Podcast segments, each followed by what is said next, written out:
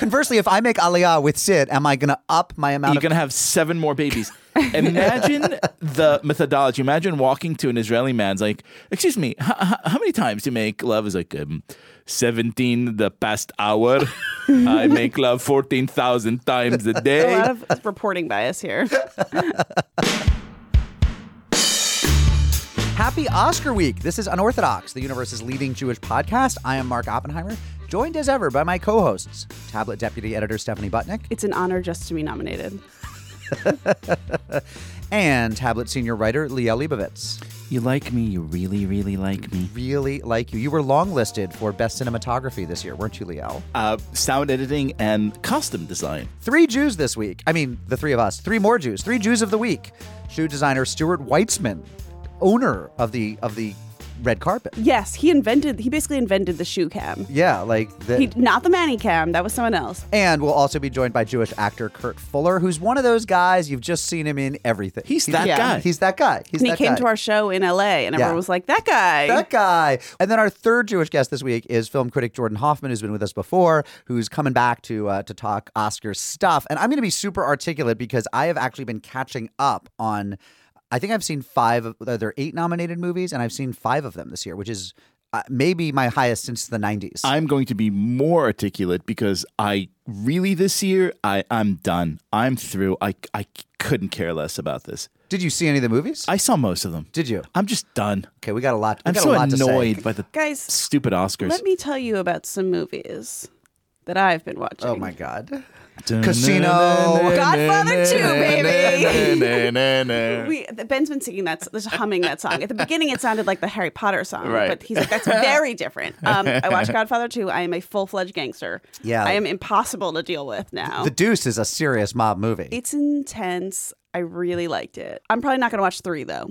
I'm done. Yeah, I- You're done. I'm tapped out. No, there's just no three. I don't is think a lie. anybody has watched three. Did I you? also really like movies where I can take a nap in between the two acts Well, because yep. there's a literal intermission that plays across the screen. I actually remember when they put movies in the theater. I remember Gandhi had an intermission. Mm-hmm. Uh, Liel, what's up with you? I had an emotional week. So, um, as as you know, but I don't think our listeners do, my grandmother passed away. And I've been spending a lot of time in Israel, sitting shiva, and now back for the shloshim. And I had this really kind of incredibly warm moment and realization. We're sitting there, um, the entire family getting together, reminiscing, and you know, some of them are gur chasids with their kind of socks in their pants and or pants in their socks. Some of them are Litvish, yeshivish, like arguing about some point of Jewish law. Some of them are totally secular. Some of them are dot comish. Some of them are dot comish. Some of them are knitted yarmulkes. Really, people who believe in everything. And you know, y- y- you have this thing, Mark, that you say like really the best metaphor that you could think about Jewish people as a family. And I looked at this family. It's like, oh my god, look at that.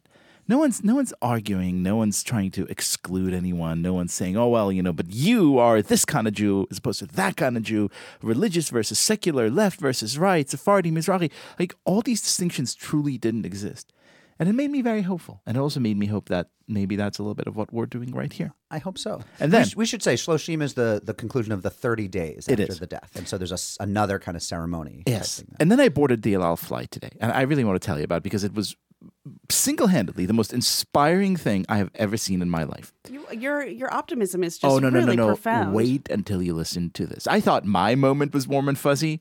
Wait until you get a load of this. There was a uh, I don't know what what the the, the plural noun is a, a gaggle of um, young f- Jewish French girls. Uh, they were probably eleven to thirteen um, in age. It's called a, a juivette A, a juivette. of young Jewish French girls. Uh, mais oui. Uh, a croissant of, of young Jewesses. Uh, and Patisserie. there we go. uh, they were unaccompanied or seemed unaccompanied, and they got on the plane. And at first, I thought, oh, this is just going to be like a little rowdy because they were very loud and they were very happy to be there. But very soon, you're realizing, Stephanie, pay attention because this actually has more to do with the Godfather Part 2 than you may think. Pretty soon, I realized they were playing a very different game. For starters, they wanted to sit together and there, you know, the flight was full. They told three different people, it's like, oh, would you switch with us, please, s'il vous plaît? and you know people and I said, "Oh, sure, yeah, okay." And they sent all the people, all all three people, to one seat that that they didn't even have. Like, "Oh, I'm in seat 65H." And the per- person's like, okay, so three people are standing by seat 65H or whatever it was, and there's a dude there being like, no, I, that's my seat. Like, I didn't agree to switch seats. Was? So the stewardess runs back to the row where they're all now sitting together and they're pretending to be asleep. She's like, wake up, you have to leave. It's like, what, what? Uh, no, no, parlez anglais. So then people got On El Al. really, really mad. On El Al. Did they have People- seats? they had seats, they just didn't like their seats. So then they got mad that they were unseated and it was complete war. There was a really sweet Roman Catholic priest on the flight and he was kind of like saying, Would you please be a little bit more quiet? This girl takes out her gum and puts it in his hair. it was amazing. Mais non. Another girl, like someone said something to her. She took like her Diet Coke and went like whoosh, spilled it on the person sitting Are next you to her. kidding me? It These are gangster I was- I was- young I was like- Jewesses. the sequel to I was, like, Madeline. we were we've waiting afraid for. for two seconds. what happens when you're raised in a convent. Listen, and then I was so proud. I can't tell you how much I love, love, love these girls. Like they're talking about anti-Semitism in France. Like I would hate to be the That's ISIS true. recruit who fucks around with these 11-year-old Jewish girls because they are ruthless. But it confirms Oh, I my love theory so that much. teens are the scariest people in the Oh, entire world, specifically teenage girls. Wow. So It was they- like Con Air. It was like being on Con Air with 11-year-old of the, French Jewish think of the level of planning and malevolence combined, right? We want we're just going to make up a seat and send all this people Unstoppable. and and consequences be damned. I Like love those it. people will just be Also, like that we aren't all in this like plastic, you know, metal tunnel for For 12 and a half yeah, hours. Right. That I can get Everyone away was with shooting this. them dirty looks, and at some point, one girl who's clearly kind of the ringleader walked by me. Her I name kinda- is Yvette. Her name is Celeste. Celeste. At some point, I just I just looked at her. I was like, "Yeah, sister." She's like, "Shut your effing face." she's like, is, "I am the captain now. She'll Look at me." She'll be training dolphins for the Mossad. I mean, they Israel needs her, right? So if you're listening, uh, young Juifs, Oh my God. I love you. That's amazing That's and not where I thought that story was. No, was I know, right? thought And I was- had all this warm I thought it was going feeling. actually to a beautiful place. I know. In my heart, it's like, oh, all Jews are family and brothers, and then Uh, little news of the Jews, perhaps. Um, little Oscar week news of the Jews. Fox News apparently declined to run a 30 second spot, an advertisement that doubled as both uh, an ad for the documentary A Night at the Garden about the 1939 Nazi rally in New York City, which drew like 20,000 people to Madison Square Garden.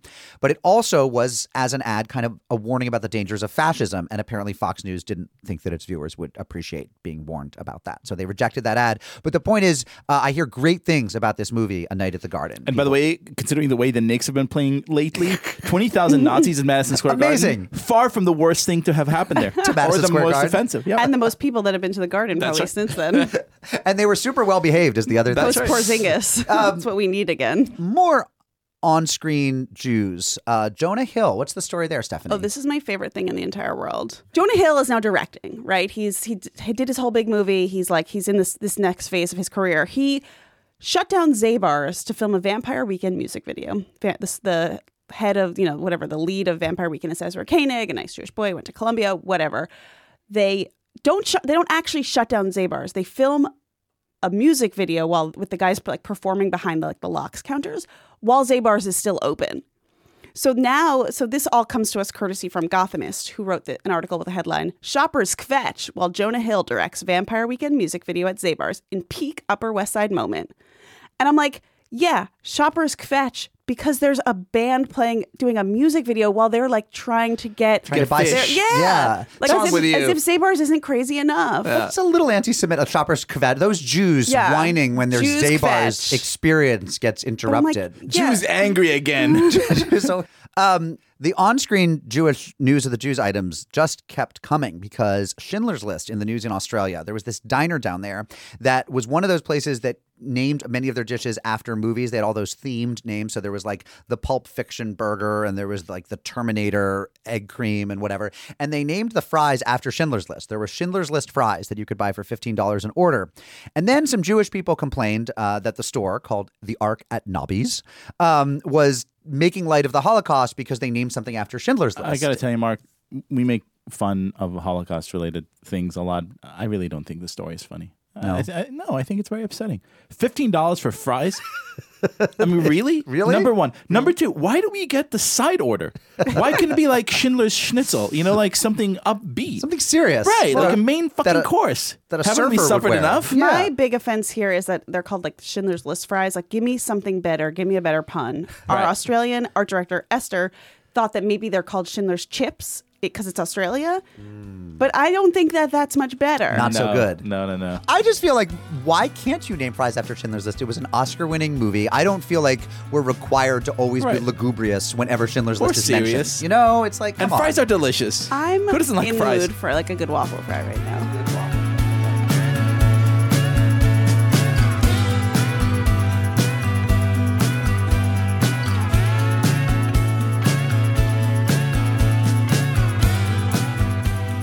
We have an amazing guest this week. We are here with Stuart Weitzman. He is the founder of Stuart Weitzman, the iconic international shoe company, and he is one of America's most beloved shoe designers. Welcome. Oh, Rabbi wow. That's a, Weitzman. that's a nice introduction. You should have been on my PR team when I was running the company. I am now. I have to tell you, before we go anywhere else, it Yeah? is we, we were talking about this before. It, it is sort of astonishing that there's like a person, Stuart Weitzman, because you think it's like such an iconic brand, like the Gucci's or Fendi's of this world, and here you are in person. well, you know, the trend is we're behind what we do. I when I decided what brand name to use, it just seemed natural to use my name. They wanted because I- something that sounded all American I- and classic, like uh, Stuart Weitzman. No, I think they want someone behind the product, and if you're there, it helps, and it worked for me. so, you come from a, sh- a shoemaking family, right? Seymour Shoes, that's your father? My dad had a shoe company. He worked for other people for many years. Then he opened his own factory with my brother. I never really got to work much with my father. He passed away just as I got out of college. And I didn't really have my eyes set on the shoe business. Yeah, you were at Wharton, right? You Yeah, go into I was the- going to, you know, break the bank on Wall Street and all that. Uh, fortunately, I uh, I ended up sketching some shoes, and someone loved them. And I saw one in the window of I Miller. You wouldn't know I Miller; you're too young to know it. But you know the Bulgari store on 57th and 5th, and that's where I Miller was. And my shoe was in the window as you know, I was a college kid, and it's kind of exciting to see that women are buying something you made. Actually, they had placed a reorder on that shoe. It had sold out. So uh, that was it. I said, I'm, I'm going to try this game. Tell us about it. What what was the inspiration for that first shoe? What do you what do you draw to come kind up with something that's sexy and pretty and well, my, my father was making, um, and I think the the era was of dressy shoes. Then the sneaker world hadn't happened. Boots were only utilitarian, and pumps and other sexy kind of cuts were what women were buying. So I followed his lead, and I made this beautiful pump with a five petal bow where I alternated snakeskin and leather. The shoe was leather, and the bow had that texture to mix it up. And it really was a winner. We called it the puff because the bow was very puffy. Uh, I gave names to every shoe I ever designed. By the way, they're like children. You know, you're not going to, how could I name my second daughter 11 or something like that? so I didn't name my shoe 11 either. Um, and that started me off. And you said that you sketched it out. Do you still draw your shoes? You, you actually draft Well, I don't on- sketch shoes anymore because I've retired from the shoe industry. But to the end, I meant, did you? Oh, of course, I was my main designer. Uh, usually, a successful company over time is retains that ongoing success because someone involved personally in the business is the creator. And if I weren't, for example, and I lost my top designer, well, the look of the shoes would change. We would fumble around till we found someone else. Uh, most of the great companies that built up an ongoing business did so because the owner or, or someone else rel, uh, related in the business was the creator. Is there a particular kind of like artistic inspirational quality to designing great shoes than there is to designing great dresses? Is, is, is it a different kind of kind of genius? That We're all thinking about one thing the woman. She has always been my inspiration. Sometimes well, I, get, I do a lot of teaching now at schools and try to teach them some entrepreneurship, which they really don't learn in classrooms. And I, I tell them when they ask me who was my mentor, I never sought out mentors. I sought out muses. And ladies like you, for example, um, who is a career woman, I would think about you and design shoes that I, th- I believed you would want. And I would think about Marilyn Monroe. She was my first muse. Um, and uh, design shoes for that kind of woman. You know, there's, there certainly are lots of shoes that uh, enter the room before the lady does. But you've and had are some, still there, by the way, after she left. Of course, but you've had some high-profile ladies walking in your shoes, right? You had Kate Moss, Gigi Hadid, Kendall Jenner is now the face. How important are, are the women once you have the shoes done? Well, you know, America loves celebrities. And that was my niche. That's how I started the company. I sought out the celebrity trade even before I had a manufacturing process going. So I set up this kind of um, boutique little factory where I could make custom pairs of shoes. And that launched my business. And it gave a perception first that we were bigger and more important than we were starting out because these people were giving us such press. And women like to follow those kinds of leaders for some were, reason. Who were some of the early celebrities? the first one was we would call Barbara Walters in the days when she was interviewing Henry Kissinger, et cetera. Because and all you'd see those shoes on camera. Yeah, yeah. Well, Barbara Walters called up my office when I had just started the company and I had this wonderful bridal shoe.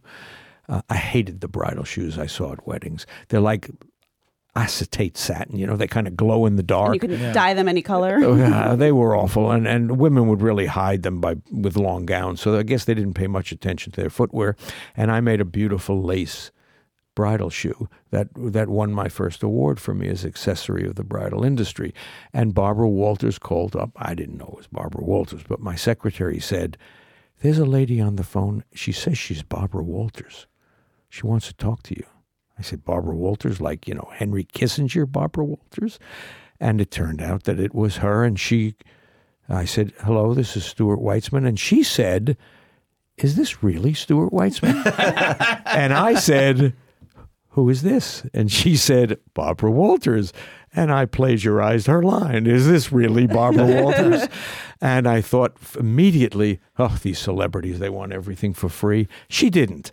She actually loved that shoe that I told you I won my award for and couldn't find it in the colors she wanted and wondered if I would make it for her and she'd be glad to pay for it, which I did. She was an eight quad A. What does Girls that mean? today don't know what a quad A is because the fitting elements of shoes have changed and no one seems to want to invest in inventory. What's a quad A? Quad A is four widths narrower than the normal width. Yeah, I have narrow feet and it's hard for me to find shoes. They're not really made anymore. I always made them, um, but we were one of the maybe the only one in fashion shoes still making widths. So the the medium width or the European width, which is a little wider, we call it wide. That's about it. And then the double A has kind of disappeared. Of course, the triple A and the quad A, which she was. It was almost as if. Let's say you took your pinky toe off your foot. That's how narrow her foot was. Wow. So she was the first celebrity. But the first one who had impact for me was Aretha Franklin.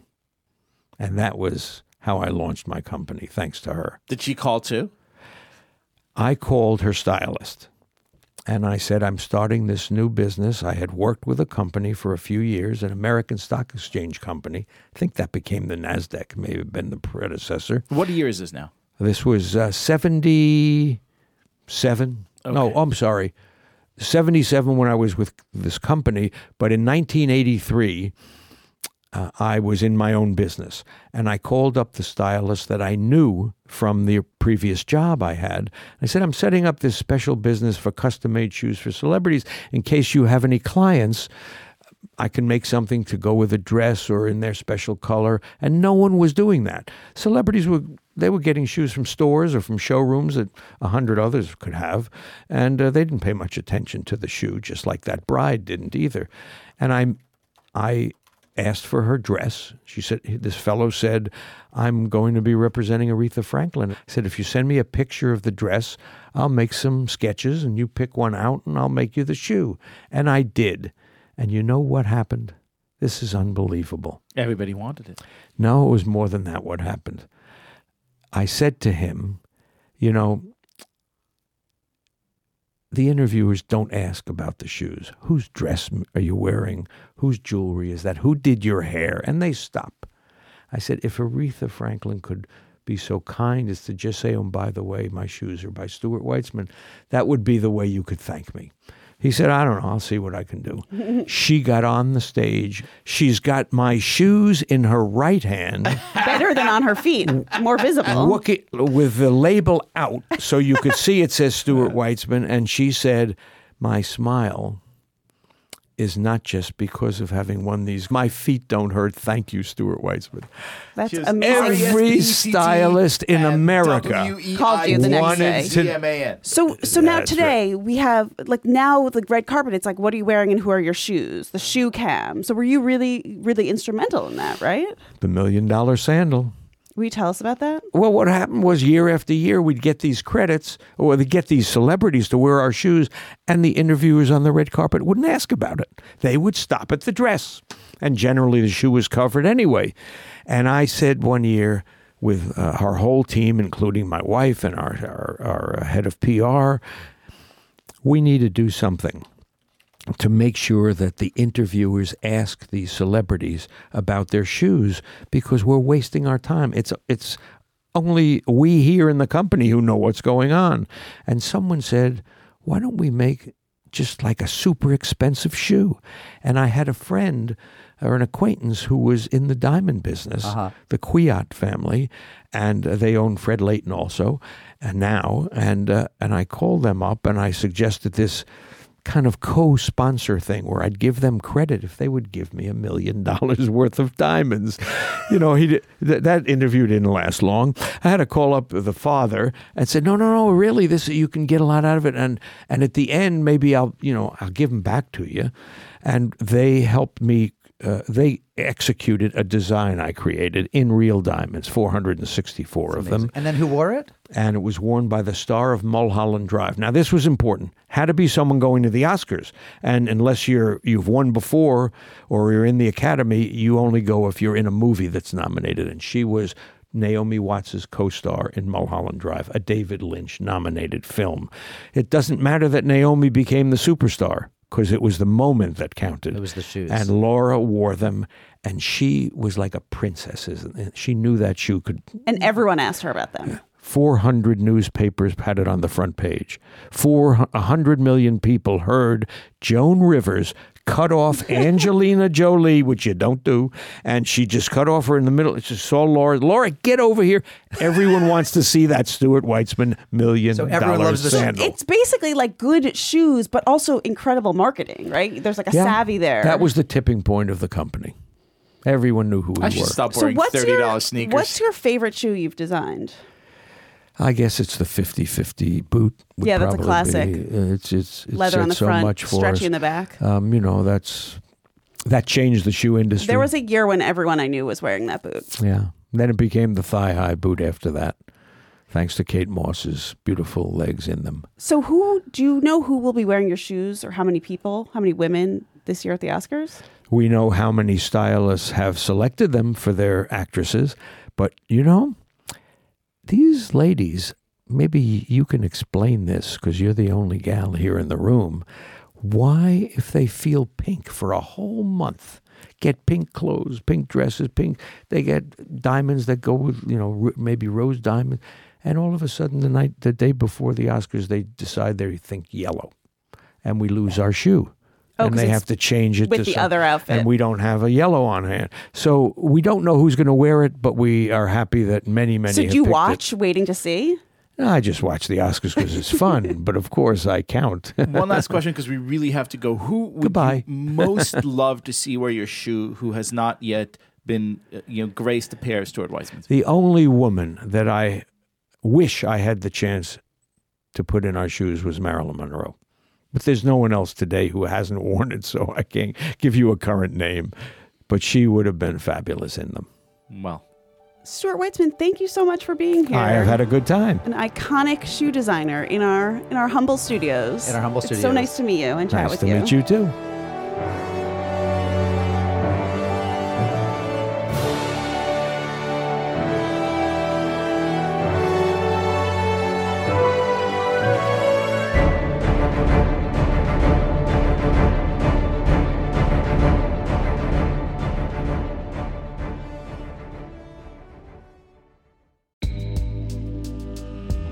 Broadway comes to the 14th Street Y on Tuesday, May 21st. Join us at 7 p.m. for a conversation with cast members from Prayer for the French Republic, the Tony Award nominated Best Play.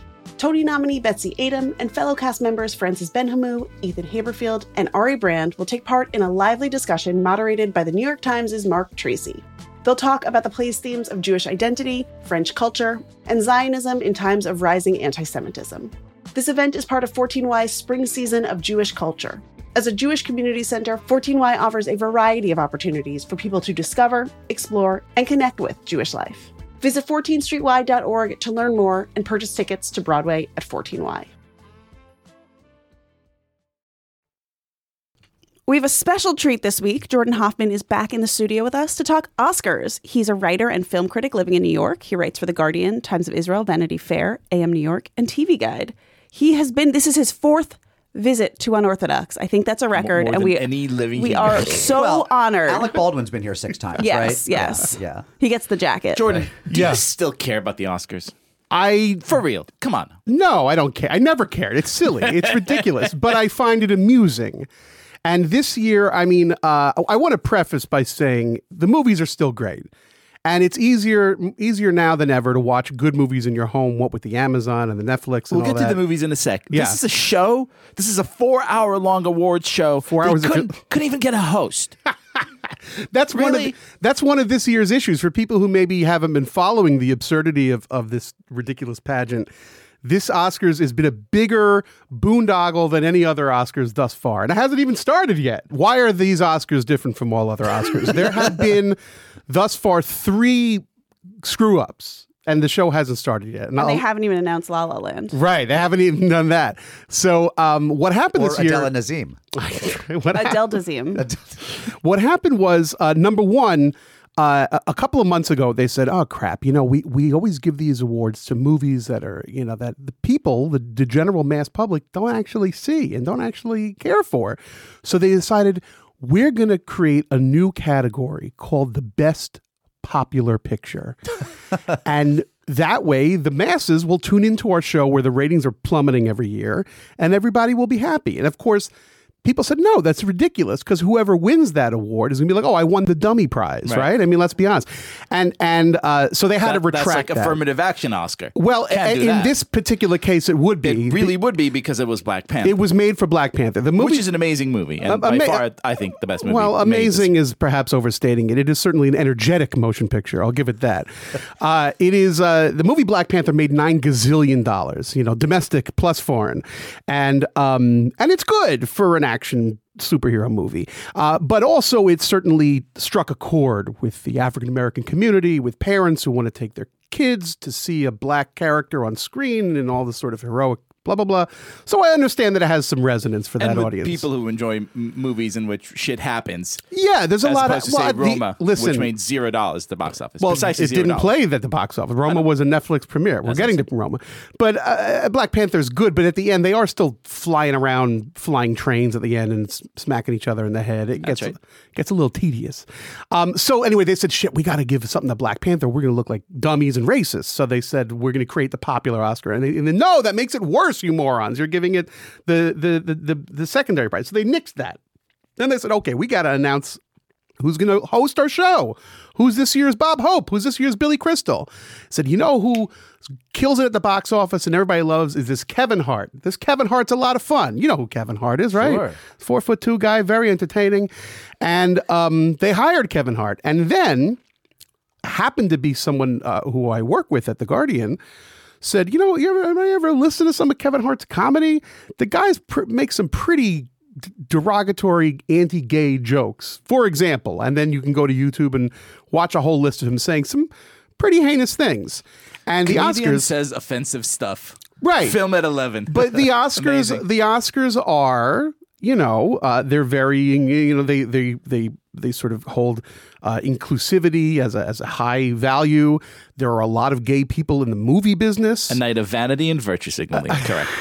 Well, yes, but also there are a lot of gay people in the movie business who don't maybe like this guy so much. So the Oscars said, Kevin Hart, you got to apologize because you know uh, half of our half of our unions are filled with with gay people, uh, the craftsmen, you know, the the wardrobe department, you know, everything. So Kevin Hart didn't do it. He's like, go screw. I'm not apologizing. So then they went, oh, I don't need your I don't need your twelve dollars to No. host this night. Like I've so actually so stay home and uh, count my money from so my they- Netflix specials. So they lost him, and so now they have no uh, uh, host. Literally, no one, What no does one that mean agreed to take it on. What that mean? Well, it has happened in the past. There have been no hosts. Uh, you got to go back to 1962 or whatever, but uh, I don't really know. There's going to be like a voice of God. Wait, well- did they try to get anyone else? I mean, No, wait, they just panicked and they like said Billy Crystal wouldn't do No, it. Well, uh, well, Doogie Howser wouldn't do right, it. I'll, I'll let you know. So some of the other Mr. appro- Keaton from Family Ties. some of the other it. appropriate people that you might think would be someone like Stephen Colbert. Everybody loves Stephen Colbert, and he can do it. Stephen Colbert is CBS's guy. The Oscars are on ABC. Can't cross the streams. Ah. What has ABC got? James Corden or something? They've like got that? What are uh, they- Jimmy Kimmel, and he's not good enough. Then the other thing was, I said, our show is too long. We got to cut it. So rather than cutting the stupid stuff where they go to, like, if you remember last year, they went to another theater and shot t shirts out of a cannon. It was this ridiculous time waster. Rather than nixing that, they said, we're just going to not going to show, oh, best cinematography and best editing, which are the two categories that differentiate film from every other art form under the sun. It's the one night of the year where people actually care about editors and cinematographers. We're what an insult. Not going to show any prize. Well, they uh, won by Jews. They won exactly. That'd be they, great. They walked that back also because the cinematographers union was like, "What the hell? This is our night. Yeah, how like, has try been? making a movie without us. yeah, bitches. and- and who who runs the academy? It's just a bunch of like They're- monkeys and bellhops. what it like, is is they are. th- It is a, de- a thing that's declining every year, obviously because the show's a little bit boring, and they don't know what they're doing. in the way that De- like your grandpa's declining past like ninety seven. It is a little bit of a decrepit thing, and they tried, as you can see, they made three attempts to modernize and failed at all of them. And they walked back all these changes, so it's going to be the same old night. Now, as per th- for the Jewish people, which I understand is a topic. Let's topic, get to the important stuff. Oh, a, to- yeah. a topic that is Talk relevant about on this program. Uh, as many an anti-Semite will tell you, the Jews run Hollywood, which is a great thing. It's a great thing to run. Um, but this year's Academy Awards is an anomaly. There are very few Jews in any capacity on this show. It is practically Judenrein, as they say. there you have it. So Now, why is that?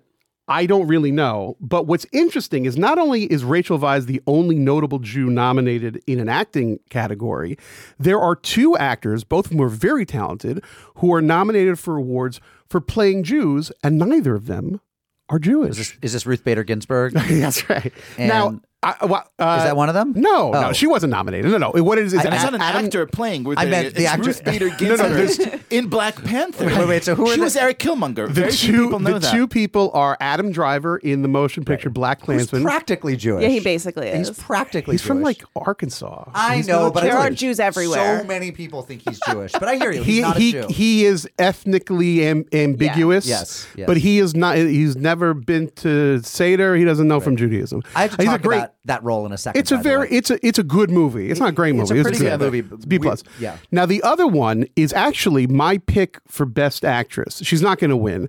It's Melissa McCarthy plays a Jew. Now you're going to say Melissa McCarthy is the most Irish. She's not Jewish at all. But she's playing a real character. The character it's a movie called uh, "Can You Ever Forgive Me," which was a small movie which I absolutely recommend. It's not out on streaming yet. You listeners, give it a few weeks; it'll show up on Netflix and Amazon. And "Can You Ever Forgive Me" is a brilliant movie. It's one of the best movies of the year. And uh, Melissa McCarthy plays a real life woman. She's now deceased uh, by the name of Lee Israel. And she was a Yes. writer on the Upper West Side of Manhattan who was a big mess. She was, her apartment was a disaster. She was on the Cats. literary, of- lot, you saw the movie. I'm, I'm, I'm on Team Cat. All the way, Oscars. By the way, cats, yeah. Bohemian Rhapsody, the way you know, I don't know if you saw it, the way you know that Freddie Mercury is kind of declining It's- cats. gets cats, Once you get cats, you're basically dec- mentally deficient. It's true. I have a, I have a cat, and it's a problem. So, um, uh, the thing is this: so Lee Israel is an Upper West Side n- kind of a disaster case of a writer. The producers said, "Listen." We got Melissa McCarthy. She's incredibly talented. She's going to kill this role. What do we do? Do we have her Jew it up? Or do we have her just play a woman named Lee Israel who's writing a book on Fanny Brice on the Upper West Side and just Ding, hope ding, ding, and just hope nobody notices?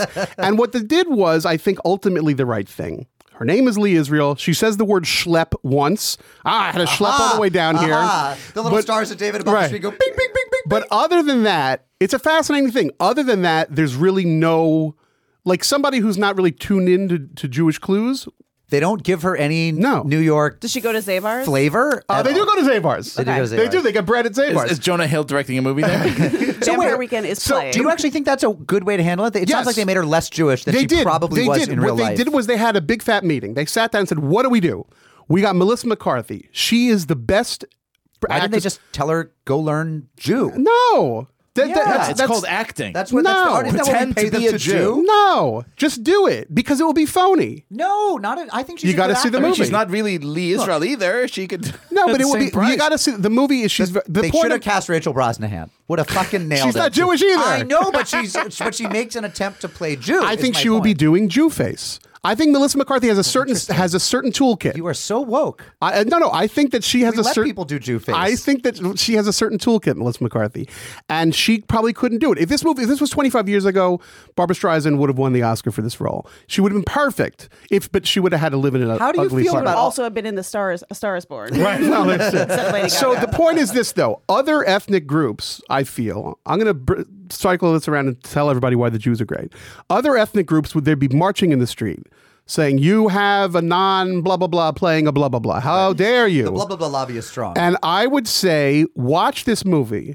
Melissa McCarthy's not Jewish, and she's not pretending to be Jewish. She's just playing a character. Listen, not every Jew you meet is a big shouty Jew. Some of them but are. I bet down- Lee Israel, as you she described was. her, She was the Jewiest was a big Jews. shouty Jew. She was a big shouty Jew. So they changed it. They said, "Look, this is the script. This is Melissa McCarthy's willing to be in our low budget film. We got to we got to either have her do it in Jew face or not." And they chose not to. And I think maybe you disagree when you see the movie. I think they made the right choice. Movie- So You know what it's like? It's like in Pri- you know that movie Prime where Uma Thurman is dating Bryan Greenberg, Right. and her and Bryan Greenberg's is Uma, mother is Uma Thurman's therapist. She, it's like Meryl Streep playing Jew, and it is so upsetting because she's like. Uh, I have the white wine, red wine in the fridge. Like she like does this, like she eats like a chopped liver sandwich, too and you're much. like, you're like, "If this is offensive. Well, it's what I call the Robby Benson problem. When I was about 11, I read The Chosen by Chaim Potok. It was my dad handed it to me, said, You'd like this book. And my parents weren't big book recommenders. Like, they let me kind of find my own way literarily. But my dad pulled it off and said, You know, you're a really good reader. You seem to be a smart kid. You, you seem not to be a stupid kid. Right. Try Not this like your book." brothers and sisters who are right. You seem like morons. the one we'll send to college. So he handed me the, and I was like, wow, good. And then, you know, a week or two later, I get on my bike and I pedal up to Video Galaxy 13. Uh, and uh, remember when when movie shops had sequel Yes, names? yes. And I see that there's a film version of with Robby Benson. Now, I don't know if Robby Benson was Jewish or not, but he certainly wasn't um, Brooklyn, deep Brooklyn. He- wasn't And Jonah he played the Hill, Hassid yeah. in that movie. He didn't play the modern Orthodox kid. He played the Hassid, right? And he he talks like this. It's this weird, like, br- like overly salivated. It was disgust. It was basically like Jews are like people whose salivary glands don't work. They're smelly. They have like they. It was the worst Jew face ever. And I've always been. And as an 11 year old whose Jewish consciousness was somewhat underdeveloped, I still sensed this is wrong. now that said. When you make a good faith effort and you're doing the job uh, uh, that actors are supposed to do, a Rachel Brosnahan type job, and we Yeah. could find many others, and you pull it off, that's acting. By the way, Right. do you know what Wikipedia says is Robby Benson's real name? Uh oh, Shmuel Royal, Moskowitz. Ruvain. Robin David Segal. Oh oh, snap! snap. You know, RBG, which is by Betsy West and Julie Cohen, does that have a chance for best doc? It has a chance. It, it I, I, I, it's Yeah, not. tell us, tell us who's going to win. right, right. I was. Because I'm, I'm not going to Coen watch Brothers, this. they're up for Schmishmorsh. something. Wait, let, so right? let's back it up. Um, best documentary. One of the documentaries is the RBG documentary. It's it's uh, it's an okay documentary. I mean, it's it's all right. Uh, I think that that's got a solid chance. I think Free Solo is probably the Yeah. one that is more likely to win. It's a it's a very very good movie. is the sequel to Solo from last year. yeah. It's about this Meshuggah who likes to climb mountains without that's a a crazy story. without uh, any ropes. Yeah. And the whole Very time Jewish. you're Not like, Jew- yeah. not Jewish at all. Oh my god! I watched this. Although, if they use the word Meshuggah in the trailer, in a world where one Meshuggah climbs, Oh, use Meshuggah as a noun. That was interesting. Yeah, I wouldn't do that. But it okay. was uh, so that's probably going to win. Um, uh, in terms of best picture, um, Black Klansman is the only of the eight or uh, eight films that have any sort of Jewish content in it at all. Not likely to win. Also, not that good. Um, it's okay. and the Uh, Jewish content is completely made up. Because the guy was not Jewish the, in real life. the actual story of Black Klansman is just a kernel of what ac- the film is very much an uh, an interpretation of, I do of want to an take this moment to say There's no such person as David Duke. they they really needed. Don't offend him. He's listening. I just want to say the Adam Goldberg thing. Really, I watched it the other night. Adam Driver. Adam, Dri- Adam Driver. Adam Goldberg would have been really good at that role. He Actually, would have been good. He would have been great. Yeah. But Adam Driver. So the point of the, Spike Lee needed a Jewish sensitivity reader to get this right because the character, it turns out, is this kind of closeted, sort of self-loathing Jew who's like, I was never Jewish until I encountered the Klan, and now I have to own my ethnicity. Yeah. Do you remember what he has to do to go deep undercover? Take off his Star of David necklace. that kind of Jew isn't also wearing a Magen David around his neck. And it's like, but to Spike Lee, it's like, well, all Jews are given their necklace at birth. I know it's a bar mitzvah. Well, uh, yeah. Well, it's a film's a visual medium. you got to script. It, it's the script was co-written by two Jewish guys, um, and then it uh, was rewritten by Spike and Spike's partner Kevin Willmott, and it's a good movie. It's pretty good. It's not a B great. plus movie. So It's a what B about plus. foreign films? We got nothing from Israel. Yeah, this year, Israel right? bombed out this year, and unfortunately, I hate to say this, uh, i- i- they were they didn't they didn't do it this year. Israel's uh, pick this year was a movie called The Cake Maker, which also was decent, but it was a good year. Super depressing. Yeah, you saw The Cake Maker. I did. It's good. It's not great. It's good. So Japan has a wonderful movie called Shoplifters. Any Pol- Jews in that? The very no, We don't no. shoplift. They they own We the shops that are price. being get out of my store, the candy store. Um, there's also a great movie from Poland called Cold War. The guy who made Ida, uh, which was a Jewish Yeah. film from a few years ago. This film does not have any Jewish uh, content. It's very very good. But let me tell you, I think it's one of the best movies I've seen in Ida. a, a decade. Ida's No, no, marvelous. Cold War. Oh, Cold War is Yeah. marvelous too. It's very very good. Um, and Whale but, only watches foreign film. but the Only Polish films. The joke is that also a nominee for foreign film is the Mexican film Roma, which also is nominated for Best Picture. Um, and Roma might end up simply winning. Not the first time this has happened, but it's the first time that it's a real contender. So Roma may end up being the best foreign language winner and not the best picture winner, which maybe it deserves. And instead, the best picture winner will be probably the movie Green Book, which is not good. It's a bad movie. I don't know if you saw Green Book. I haven't gotten to that one yet. I saw It's a four it's- of the eight. It's bo- it's It is a not shitty movie. Yeah. It's bad. Well, Bohemian Rhapsody felt cheaply made. Bohemian Rhapsody like- is a Frankenstein movie. It's not a real movie. They couldn't find enough people to fill the concert scenes. It was so bad. It was really like Bohemian Rhapsody is a is a work is a piece of outsider art. Like it's not even a real motion picture. First of all, it's a shonda a, a little bit because the original director was Bryan Singer, who is a, unfortunately a Jewish man, but is now, uh, you know, he was. A, this is Yeah, some yeah, Me Too yeah, stuff. yeah. Yeah. Me Too. Google it. Uh, Not good. Not a good person, Bryan Singer. He was bumped off the project, and another fella came in and finished the movie. Uh, but legally, Bryan Singer's name is on it, even though the other guy did just as much work on it. Uh, so, uh, Bohemian Rhapsody is a movie that I think uh, the real auteur is neither Bryan Singer or the other director, Dexter Fletcher. It's the deal memo that all three remaining me- uh, living members of Queen signed to make sure that their contributions to the band were given a scene to highlight it. So, like the bass player from Queen, who gives a shit about Right. this guy, was like, "Hey, I just came Roger up." Deacon? Yeah, Boom, boom, boom, boom, boom. I just came up with this, and Another the one drummer's bites the like, "Hey, but what if we use harmonies here?" Hey, I And it- exist. it's yeah, it's really cheesy stuff. A bad movie, but the music's great, and the big concert at the end is great because Right. Queen was great. Right. And also So- because Yeah. they remade it scene for scene from the stuff you could watch on YouTube Yeah. and see it much better. The Jordan, live, yeah, I hate to play you off, yeah, yeah. but we must. The show must go on.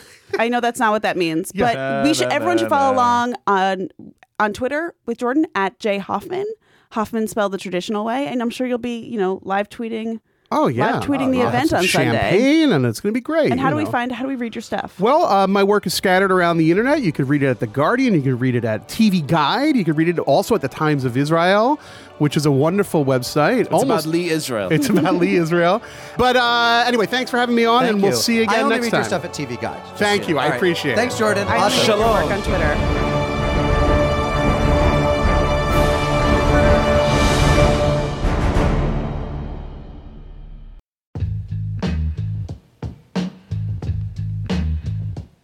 Hey J Crew, it is time for some pod biz. Tonight, May 16th, I will be moderating a Zoom conversation with Rabbi Sharon Brous and Shai Held about each of their new books. That's at 6 p.m. Eastern and the final event in my Unpacking the Book series with the Jewish Book Council and the Jewish Museum. This one's on Zoom, so no matter where you are, I hope you can make it. And tonight is actually a doubleheader for me. If you're in the New York area, I'll be at the Marlene Meyerson JCC Manhattan at 7:30 tonight in conversation with Israeli rapper and singer Jimbo J. He'll be performing and there will be delicious Israeli food from Chef Mushka, who made the famous harosets at our Passover pop-up. You can find links to register for both of those events at tabletmag.com slash unorthodox live. We also have some great events coming up for Tablet members in person and on Zoom. On May 16th, Catherine Wolf will be in conversation with Jews who refuse to back down against hostile crowds in various arenas, from municipal buildings, school board meetings, and of course, college campuses. She'll be talking with Club Z's Masha Merkalova, Safe CUNY's Avraham Goldstein, attorney John Kovac, Mel Waldorf, Steve Goldberg, and UNC Chapel Hill student Daniel Stumpel.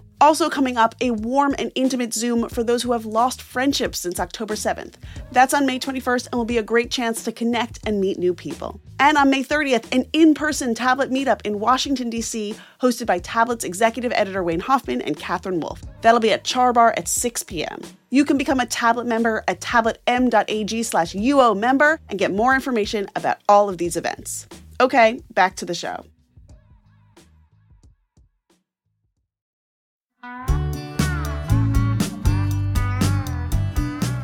Last week, before heading to Israel, Liel Leibovitz, my beloved co host, hopped on the phone with Kurt Fuller. This was a terrifically fun interview to listen to. I know you're going to enjoy it as much as I did. Our Jewish guest today is Kurt Fuller. Uh, he is a very famous man who all of you know.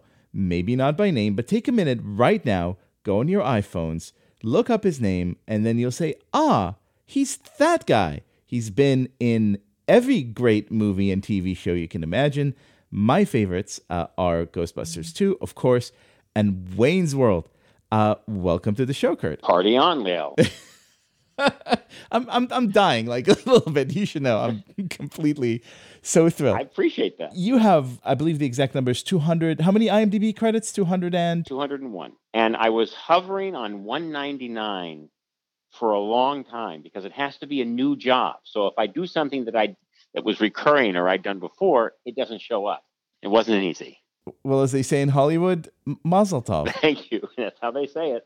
You started as early as uh, Knight Rider in Cagney and Lacey territory. I did. What have been some of your favorite jobs? Well, my favorite, the, one of the most favorite things I did was what got me discovered was a play called Kvetch by Steven Berkoff, which is appropriate for the podcast, I think. Absolutely. And Harold Ramis came to see it three times and got me an audition for Ghostbusters 2, and that's how my career got started probably the movie uh, that most of our listeners, I mean, the two movies that most of our listeners would, would probably know best are Wayne's World and Ghostbusters 2. So you met Harold Ramis at that show. How did they tailor the role for you? Harold and Dan Aykroyd had written Ghostbusters 2.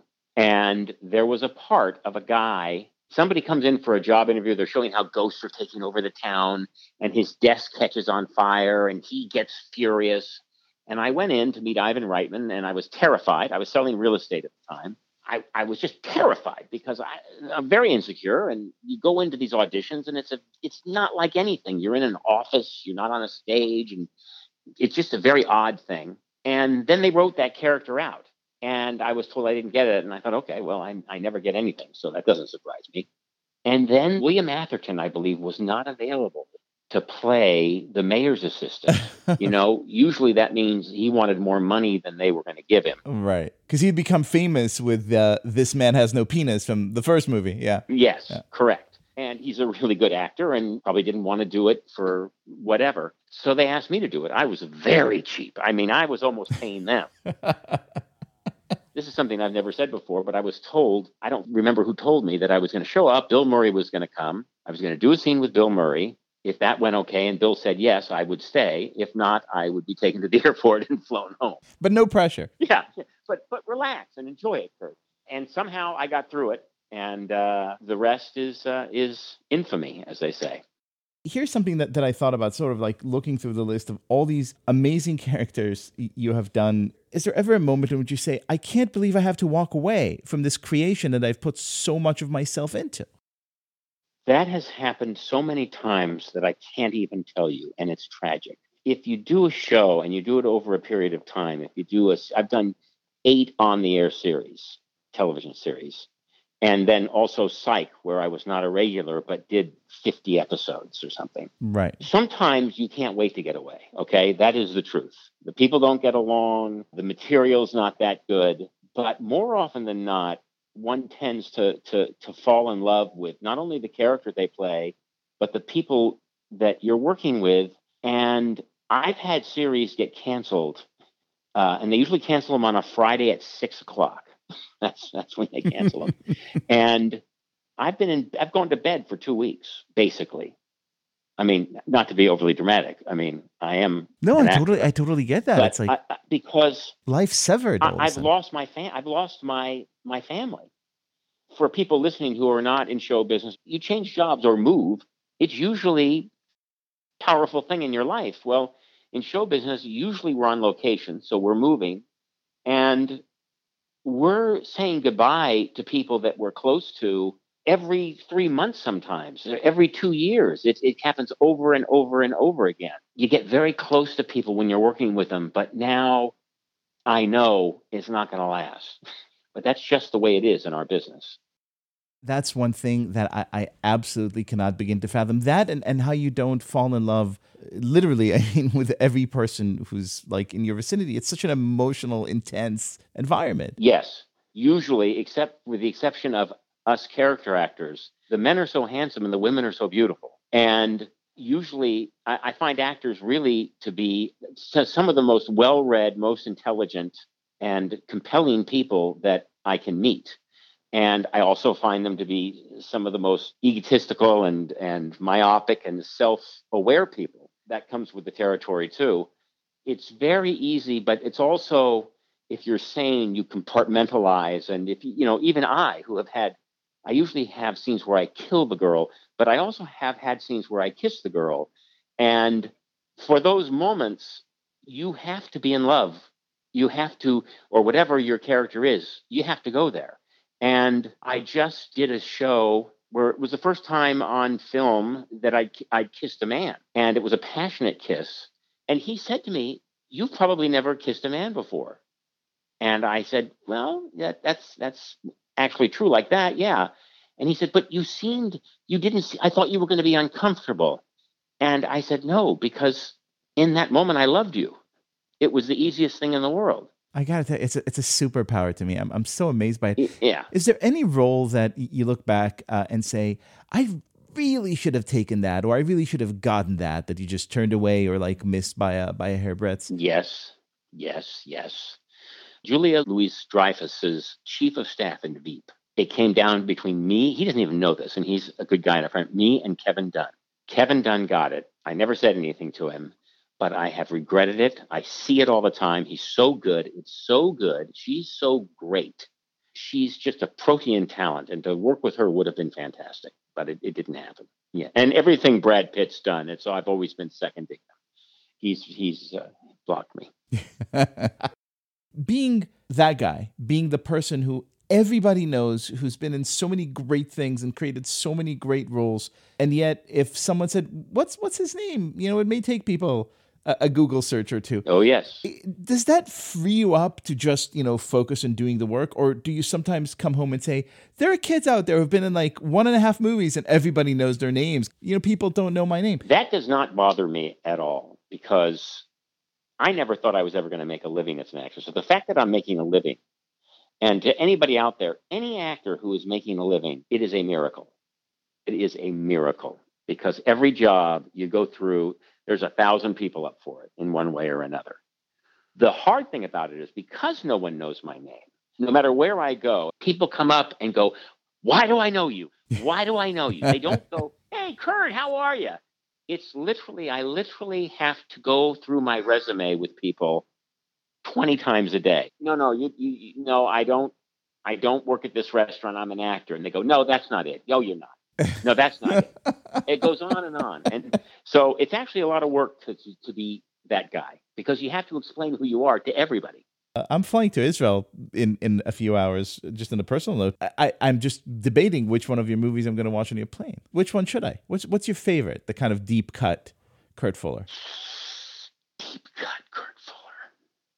All right, this is an edgy movie I don't have a huge role in it, but it's one of the great cult movies of all time, and always shows up on the, the great one, you know, top five movies about the end of the world, called Miracle Mile. Miracle Mile. Why is that so familiar to me? See, it's a that movie. Yeah. You've read about it, you've heard about it. Stars Anthony Edwards and Mare Winningham. It was made 30 years ago, and it's absolutely mesmerizing. All right. Well, I know what my in-flight entertainment is. Kurt Fuller, I, I want to conclude this conversation by anointing you Unorthodox's official that guy, Oh uh, my God. which comes with whatever privileges uh, you would damn like from from our humble podcast. Well, I think it's going to be uh, better seats in restaurants and bars, Uh, or kosher delis, or, or you know, in- kosher in, shul. delis, of which there are two down the street. Thank you. Sir, I, I cannot thank you enough. Oh, it's been my pleasure. Thank you so much.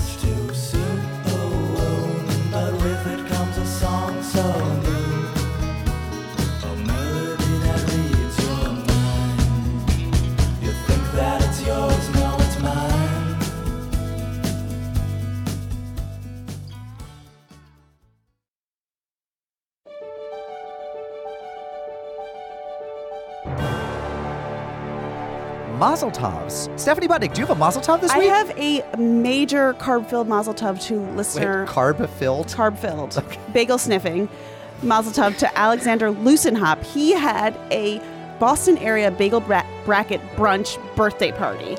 And they brought in bagels from 12 locations and did this like insane blind taste test. And they wrote about it in our Facebook group. And I just want to say, happy birthday. My dream cake is just a bunch of bagels with like candles stuck in them. That's all you need. We can do that for you. Liel, do you have a mazel tov? I do.